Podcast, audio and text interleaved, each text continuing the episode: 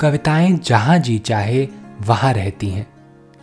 कभी नीले आसमान में, कभी बंद खिड़कियों वाली सकरी गली में, कभी पंछियों के रंगीन परों पर उड़ती हैं कविताएँ तो कभी सड़क के पत्थरों के बीच यूँ ही उगाती हैं।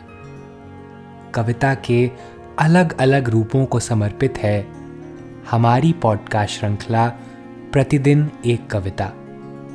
कीजिए एक नई कविता के साथ अपने हर दिन की शुरुआत। आज की कविता है, कुछ भी तो नहीं। इसे लिखा है नंद किशोर आचार्य जी ने। आइए सुनते हैं यह कविता उन्हीं की आवाज़ में। कुछ भी तो नहीं, कुछ भी तो नहीं ठीक से हुआ। न बचपना, न समझदारी, न दोस्ती, न दुश्मनी न प्रेम, न परिवार, न तंदुरुस्ती, न बीमारी, न हंसना, न रोना, न नींद, न जागना, न रेंगना, न तनकर खड़े रह पाना। कविता भी नहीं। न कामदी हुआ, न त्रासदी ठीक से जीवन।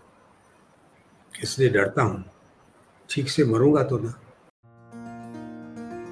आज की कविता को आप पॉडकास्ट के शो नोट्स में पढ़ सकते हैं।